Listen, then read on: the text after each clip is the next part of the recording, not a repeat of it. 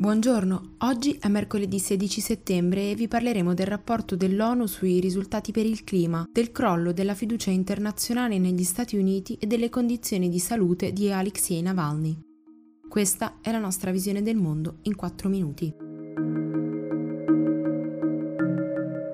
Per il secondo decennio consecutivo il mondo non ha raggiunto gli obiettivi che si era autoimposto per la protezione dell'ecosistema e la lotta al cambiamento climatico. Un recente rapporto delle Nazioni Unite ha infatti calcolato che dei 60 elementi che costituivano gli obiettivi dell'accordo di Aichi del 2010, soltanto 7 sono stati raggiunti. Su 38 abbiamo fatto qualche progresso, 13 li abbiamo mancati e 2 li abbiamo completamente dimenticati, tanto che non ci sono dati per comprendere eventuali cambiamenti. Era già accaduto nel 2010, quando abbiamo mancato i risultati che avremmo dovuto raggiungere secondo la Convenzione sulla Biodiversità del 2002. Se continuiamo di questo passo, difficilmente arriveremo preparati all'appuntamento più importante degli ultimi decenni, quello stabilito dal Climate Paris Agreement.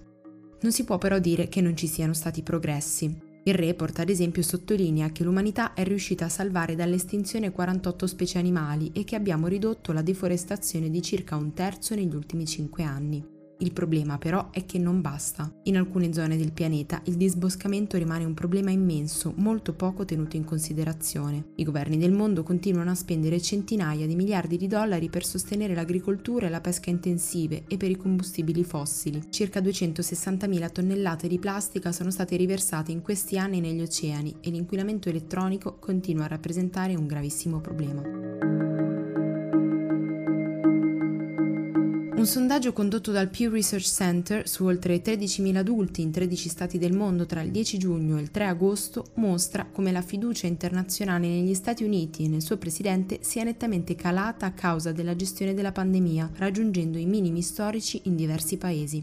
Intanto, il governo irlandese ha deciso di ritardare la riapertura di tutti i pub a Dublino, prevista ieri, a causa di una nuova crescita di casi di Covid-19 nella capitale. Nella restante parte del paese i bar potranno invece riaprire lunedì prossimo. L'Irlanda ha registrato circa 48 positivi ogni 100.000 persone negli ultimi 14 giorni, un tasso tra i più alti dei 31 stati monitorati dal Centro Europeo Indipendente per la Prevenzione e il Controllo delle Malattie.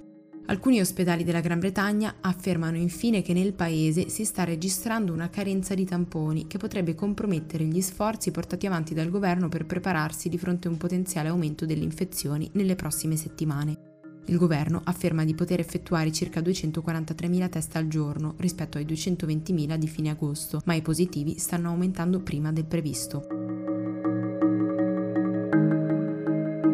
Alexei Navalny ha postato una fotografia scattata dal suo letto di ospedale in Germania e rassicurato il mondo sulle sue condizioni di salute. Per la prima volta da quando è stato ricoverato per avvelenamento da agente nervino, il politico russo è riuscito a respirare in autonomia per un giorno intero e per i medici è in continuo miglioramento. Nonostante i dottori a Omsk, dove era stato portato dopo un collasso su un volo per Mosca, avessero negato nei comunicati ufficiali, nessuno specialista da allora ha mai messo in dubbio che Navalny fosse stato avvelenato. Sono stati poi 2 laboratori in Francia e Svizzera a confermare che la sostanza utilizzata era il Novichok, la stessa con cui sono stati uccisi Sergei Skripal e sua moglie Julia. Nonostante questo, in un colloquio con un PM tedesco, il leader dell'opposizione ha detto di voler far presto ritorno in Russia. Per oggi è tutto, da Antonella Serrecchia e da Rosa Uliassi, a domani.